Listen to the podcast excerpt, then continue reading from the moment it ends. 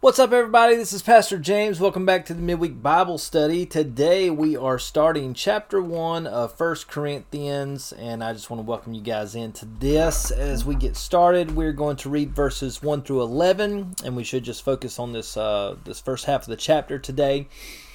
But let's read this together as Paul greets the Corinthians once again, and uh, we'll talk a little bit. So, it says, This letter is from Paul, chosen by the will of God to be an apostle of Christ Jesus, and from our brother Timothy. I'm writing to God's church in Corinth and to all of his holy people throughout Greece. May God our Father and the Lord Jesus Christ give you grace and peace. All praise to God, the Father of our Lord Jesus Christ. God is merciful, Father and source of all comfort he comforts us in all of our troubles so that we can comfort others. When they are troubled, we will be able to give them the same comfort God has given us. For the more we suffer for Christ, the more God will shower us with His comfort through Christ. Even when we are weighed down with troubles, it is for your comfort and salvation. For when we ourselves are comforted, we will certainly comfort you. Then you can patiently endure the same things we suffer. We are confident that as you share in our sufferings, you will also share in the comfort God gives us. We think you ought to know, dear brothers and sisters, about the trouble we went through in the province of Asia. We were crushed and overwhelmed beyond our ability to endure, and we thought we would never live through it. In fact, we expected to die. But as a result, we stopped relying on ourselves and we learned to rely on God who raises the dead. And he did rescue us from mortal danger, and he will rescue us again. We have placed our confidence in him, and we will continue to rescue us. And you are helping us by praying for us. Then many people will give thanks because God has graciously answered so many prayers for our safety. All right. Well, let's talk about the introduction first. So, in this, Paul starts out in verses 1 and 2, and he introduces himself as the author of this letter. And this was his normal greeting, and it was becoming very necessary. Uh, you know, Paul always did this with all of his letters. He always had his kind of usual greeting.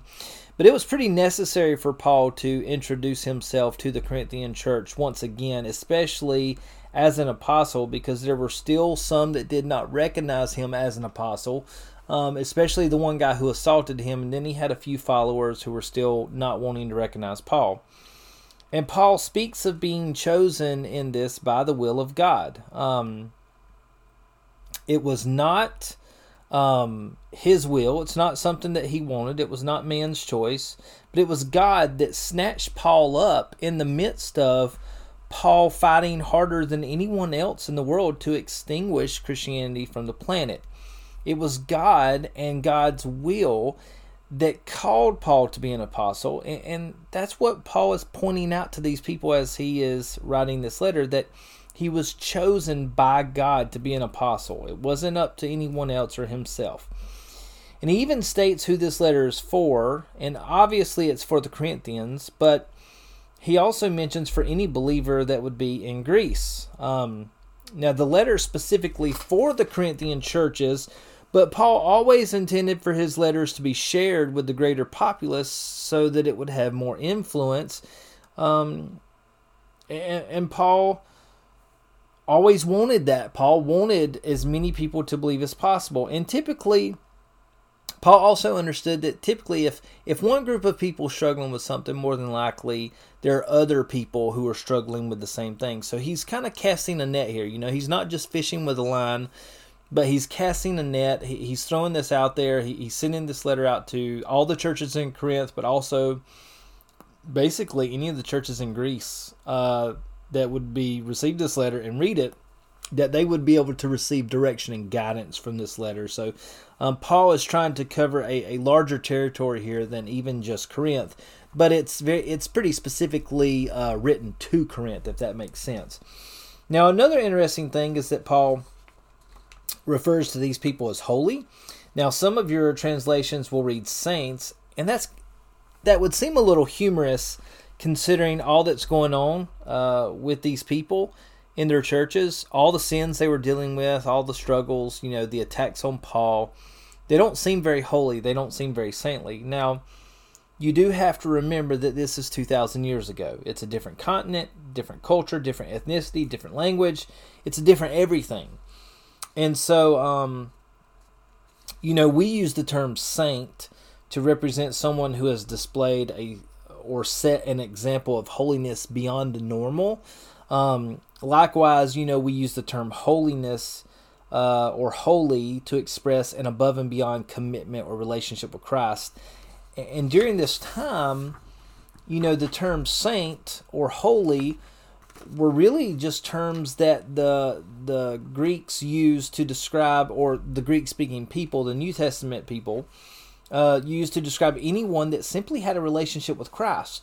Uh, because during this time, to even claim to be a Christian was already setting yourself apart from the rest of the world. Now, we find that really hard to understand, especially in the American culture, because you know, America was founded underneath Christian principles and laws. Now, I'm not going to say that we've always been a Christian nation, but you know, a lot of our laws and a lot of our culture uh, leading up to about the past 20 years has always been based off of, uh, you know, biblical law, Christian laws, and Christian values. Now, that's changed a lot over the past 15, 20 years, but, you know, we would still consider ourselves a Christian culture. And because of that, even when you look today, it's very hard for us to separate the church from the rest of the world.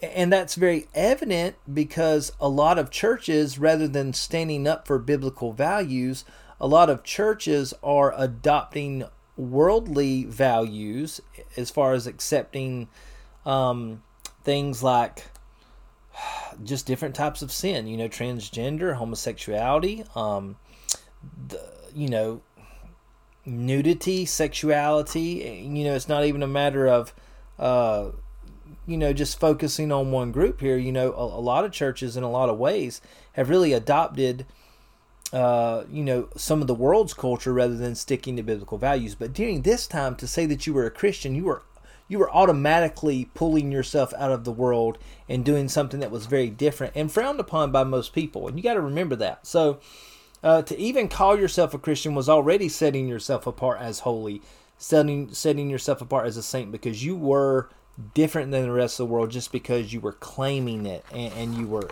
extending yourself to that. Now, Paul refers to God the Father and the Lord Jesus, and this is very important because it implies that that God is the Father of all of us. As he's writing the Corinthians, you know, he, he's communicating that God is all of their fathers. And that means that they were siblings in Christ. So, so the men and women in Corinth were Paul's brothers and sisters, um, sons and daughters of the one true God. Now, he, he mentions Jesus, which is important because Jesus is the one that made it possible for all of this to happen. You know, none of us were born with the right to be a child of God. Rather, um, we were born into sinfulness and separation from God. So Jesus provided the way that that gave forgiveness for that sin and reconciliation to the heavenly Father. So we have now we've all been adopted by our heavenly Father by his mercy by his merciful choice to love us even though the, we were not um, his in the beginning because of our sin and that's really important. You know, he's kind of identifying like we're all sinners. We've all been saved by grace by Jesus Christ, and we're all God's children. That's kind of important. And sometimes we overlook things like that. And the reason why this is important is because Paul is addressing, you know, family issues that need to be worked out. And we're going to be talking about that later on. Now, because of the adoption, we have access to grace and peace through that adoption. And, and this is the same grace and peace that Paul is wishing on every person that will hear this letter. And remember, you know, the people who are going to receive this letter, some are his supporters, but a lot of them have opposed him, and there's still a few who are still opposing him and not acknowledging him as an apostle. But he's still wishing grace and peace on all of these people, even the ones who attacked him, um, so viciously that we talked about last week. He's still wishing grace and peace upon him, on them. Paul loves these people and he wants everyone to be restored to Christ. And that's Paul's goal. It's always been his goal for everyone to be saved and be in good standing with Jesus Christ. Now, um, so that's basically the greeting. You know, I think it's important we just kind of go through that and know what Paul is, is saying in that in that aspect. But now that we've talked about that, let's talk about how Paul opens up pretty much the start getting into the meat of the letter. Um, and so one of the things that you always have to consider when you are reading scripture is that it's not just a letter from one person to another person or to just a group of people, but but typically, even in the midst of these letters, worship is taking place um, as these passages of scriptures are being written down. Now, Paul is giving God praise and worship as he's writing to these people. He's giving God credit, he's giving God adoration in the process of doing ministry with the people of Corinth. And that's something that you need to look for in every passage of scripture we read. And so you wonder, like, okay, how is stuff, how do we know that things are inspired by God? How do we know that this was this was uh, you know that god wanted this message communicated. Well look for the worship in it. Uh, that that's huge. The, the fact that paul is giving god credit and honor and glory and that he's praising god in the midst of this letter as he's writing a letter even to kind of like you know correct these people in corinth that he's still worshiping and praising god in the midst of this. That's super important because God inspires during times of worship. God inspires us to worship. So if worship is taking place in the midst of this letter, then it probably can be safely assumed as being inspired by God.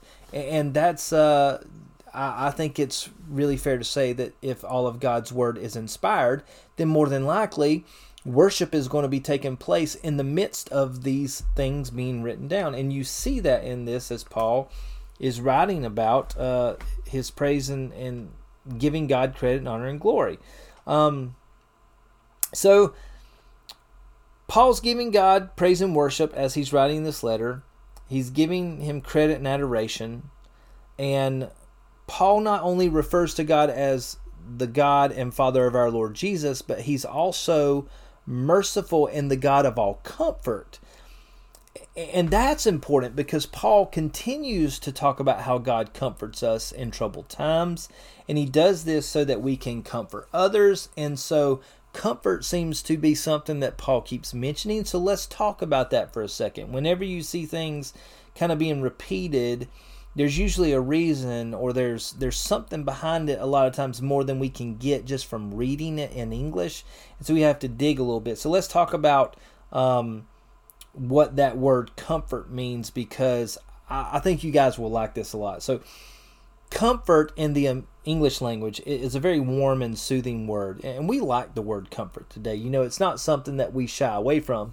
We love to be comfortable. You know, one of the the the greatest selling points of things is oh this chair is the most comfortable chair I've ever seen. In these shoes are so comfortable. These pants this shirt this hat you know everything about it is is is comfort. You know we we seek comfort significantly in our lives. And um it, it's a warm and soothing word. And, and when you think about comfort it, it's really whether you realize it or not, comfort is more of a f- feminine thing, um, and not. And I don't mean that in a negative way. I, I mean, you know, just think about it for a second and just kind of play along with me as I try to explain this. And I hope I'm not offending anyone when I say that. But but comforting is really tends to be more of a feminine word. So let's take for example, you know, I've got two kids, or I got three kids. Two of them are toddlers, um, you know, our, our, new little girl Hattie, she's only like five months old, so she's not doing much of anything right now. But let's talk about Perry and Naomi. They're they're two and four, and when Perry and Naomi want comfort, um, they don't come to me for comfort. Okay, they they go to their mother, and, and Hannah loves that. Hannah loves that they come to them. She loves to hold them. You know, if they fall down and get hurt or anything like that, they're always running to Hannah first my wife, that is, their mother. They want to run to her to get that comfort, to be loved, to be cared for, to be taken care of in that moment. And that comfort is such a wonderful thing. And so, whether we realize it or not, um, comfort is more of a feminine thing. Now, comfort is a wonderful thing, but now think about this. And it's cute when the kids are two and four and they're running to mama for comfort, but how gross would it be for a 17 year old kid uh, or a teenager, you know, or let's just say even a 25 year old young man or even a 25 year old girl um, to fall down and get hurt and run over to their mama and cry to receive comfort. It's like it's cute and it's necessary as a kid, but comfort kind of like becomes one of those things that at a certain time that comfort is no longer um, in some ways it's no longer acceptable or, or seen as beneficial and in fact if you partake in it too much it can be negative and so let's talk about that you know it's like if you stay in the comfort of your chair too much, then you get lazy and you get fat and you get out of shape. If and we love comfort food. You know, comfort food is delicious. I love to eat. But if I partake in it too much, then I become fat and out of shape and, you know, get diseases from things like that. So we have to be really careful that we don't partake in that. And comfort's one of those things as we understand it. We love it, but in the same way, if we indulge in it too much, it can bring more harm than good. Um, but how we understand comfort in our language today is very different from what Paul meant when he wrote this in the original word that he wrote this um, in with the Greek. And so you got to remember, as Paul's writing this letter, this is basically 2,000 years ago. Different culture, different people, different language, different continent. And you got to keep that in mind. So, as Paul is referring to the God as the God of comfort, the Greek word that he used that was uh, translated into comfort was paraklesis, which uh, it, it, has a form of comfort to it, um, but rather than a mother kissing a boo boo, okay, so so not my wife kissing my kids, you know, scratch on their hand or you know their elbow or something like that, or they stubbed their toe or something, you know, to make them feel better. Imagine uh, your child or, or my two children, my, my two year old, my four year old, who uh, go outside and they're walking with us at nighttime and they hear something that scares them. And in that moment where they are terrified and they're afraid and, and they're walking with me and my wife, guess who they go to in that moment? They don't go to their mother to receive comfort. They go to their father to receive a different type of comfort.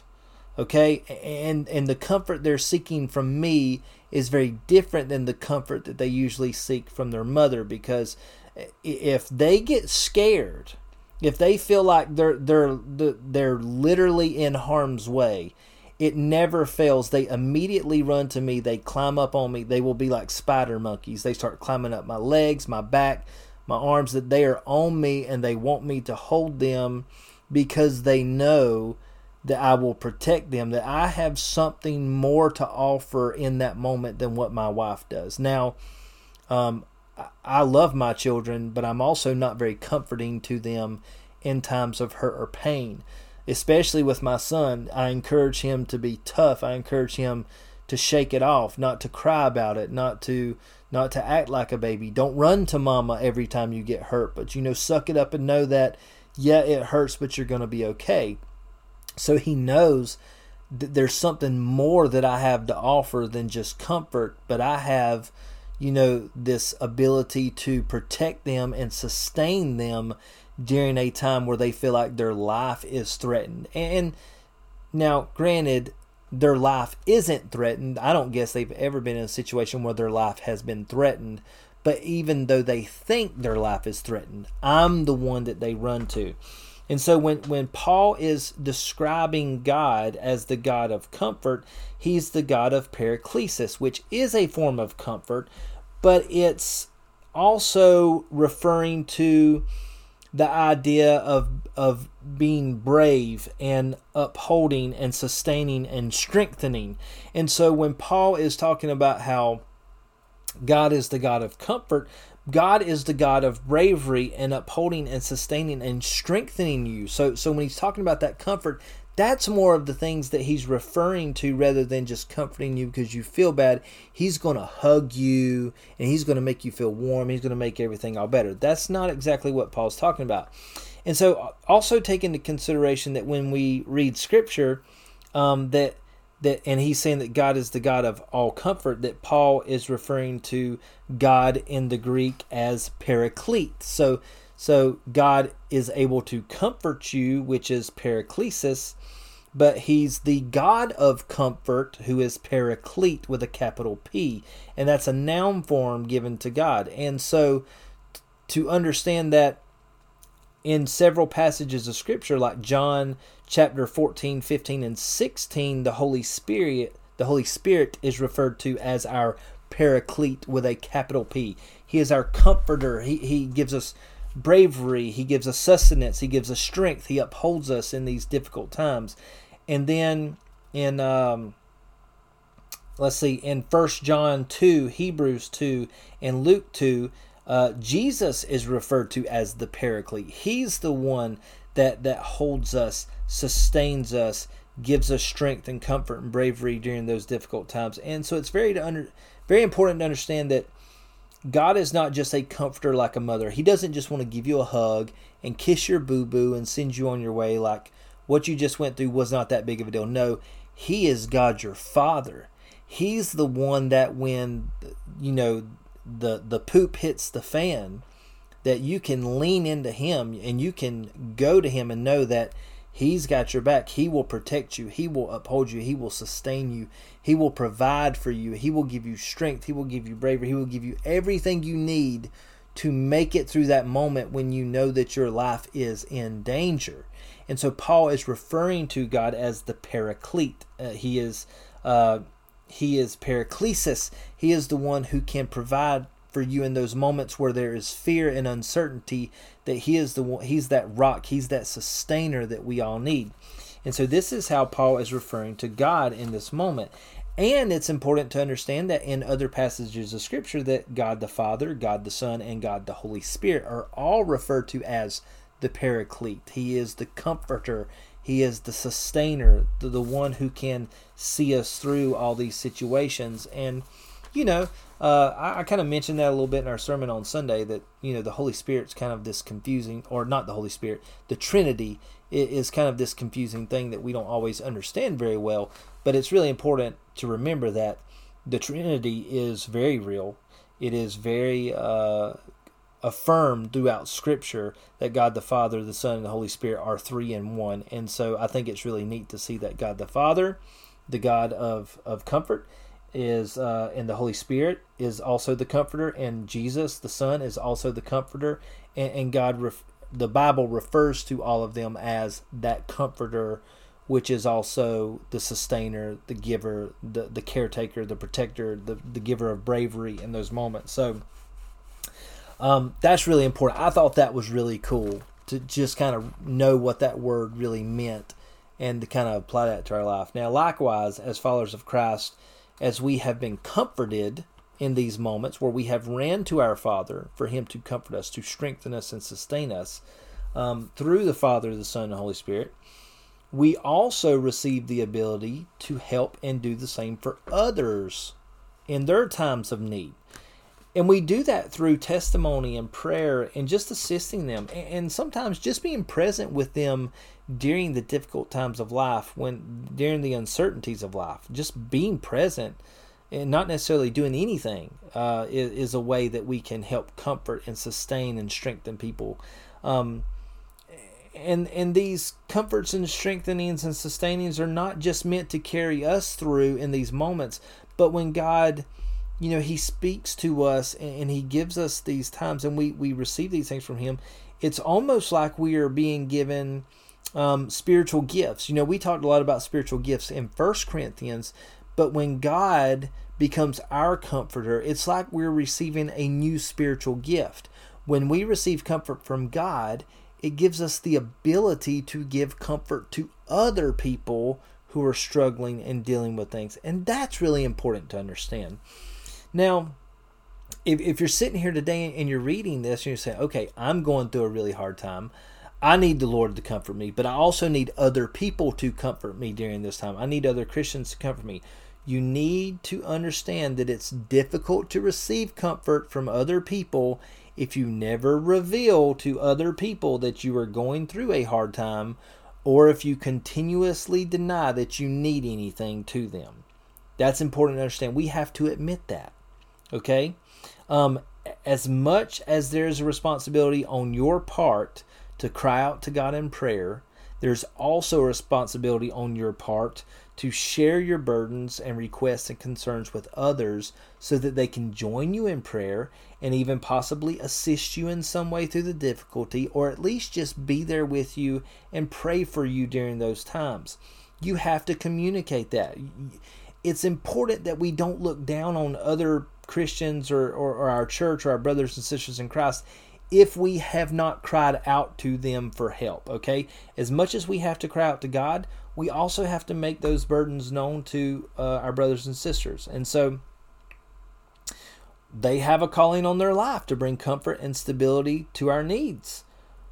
But we also have to remember that they are not God and they don't know all things like God knows all things. So they're merely people and they're called by God to bring comfort and strength as they have been brought comfort and strength by God in their own lives.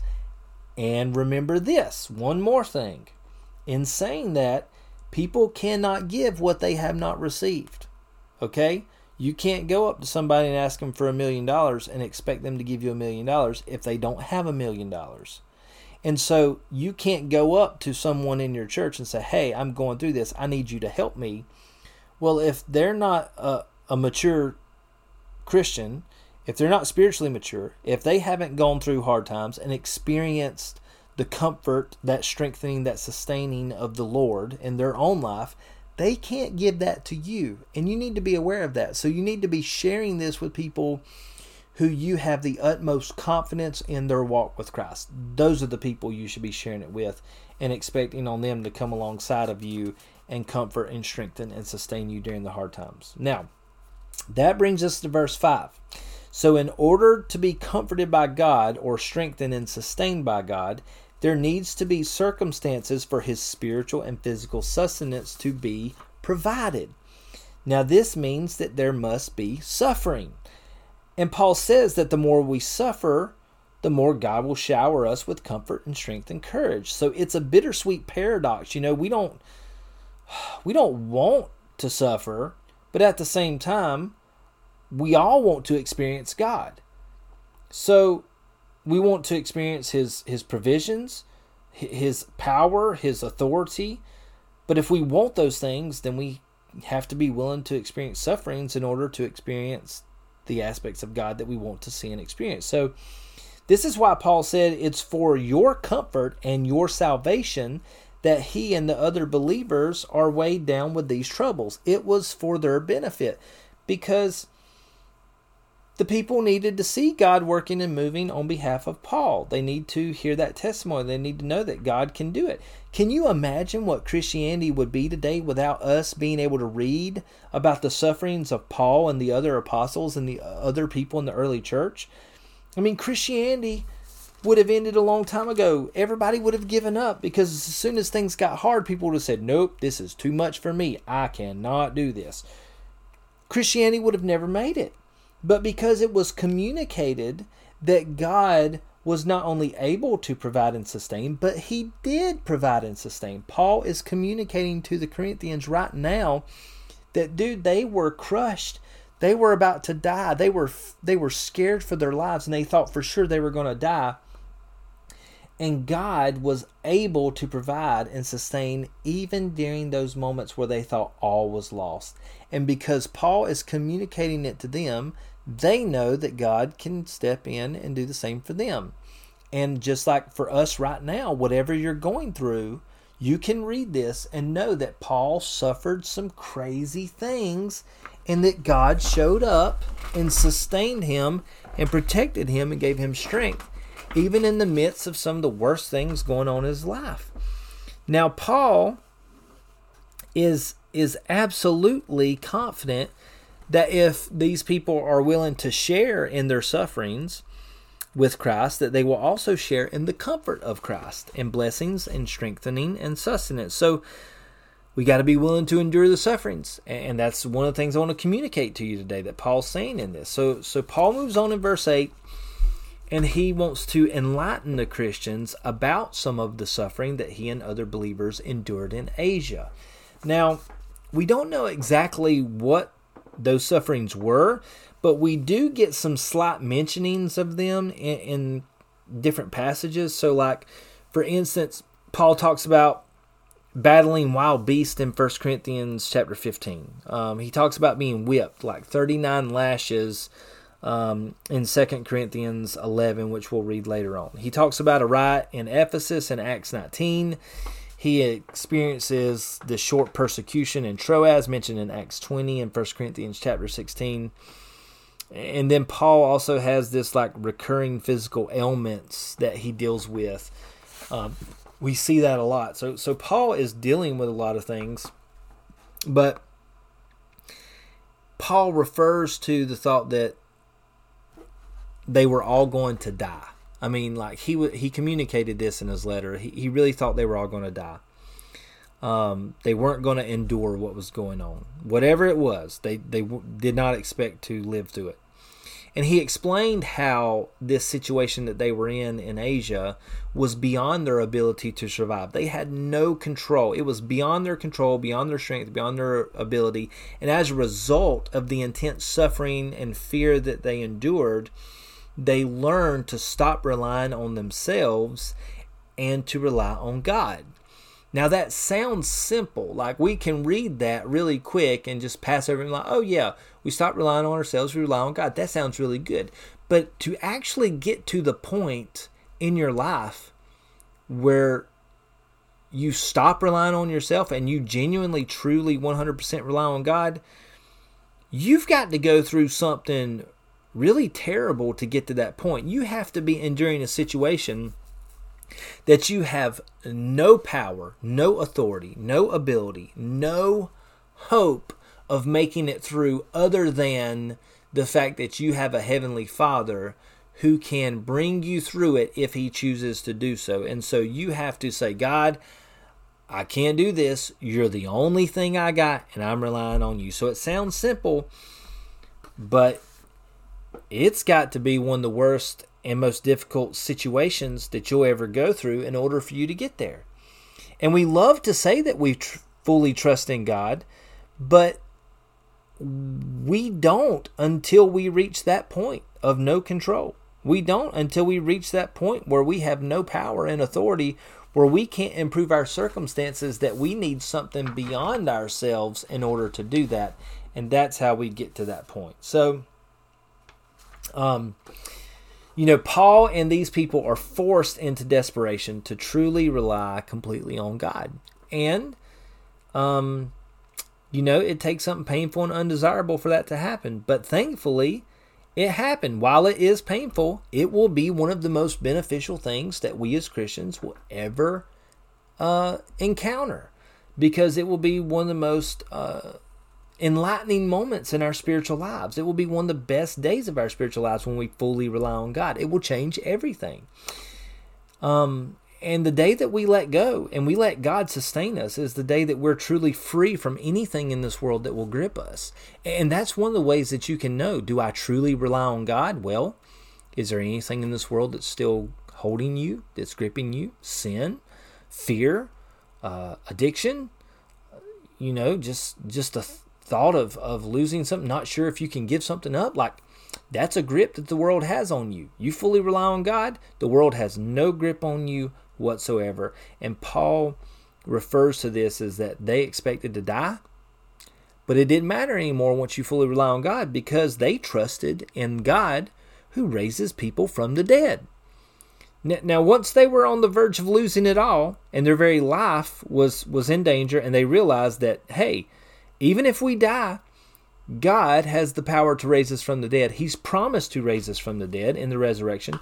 They had nothing to lose. There was absolutely nothing to lose. So, so nothing from that point on could be taken from them. God was in control. God is always going to win, and God won in that situation. God rescued Paul and his uh, partners in ministry, and because of that, they were even more confident that God could rescue them again in the future, and they were more confident that God could be with the Corinthians and comfort and, and give them strength and save them from any situation. It changed their perspective of everything about ministry in the name of Jesus Christ. There was no longer any reason to fear.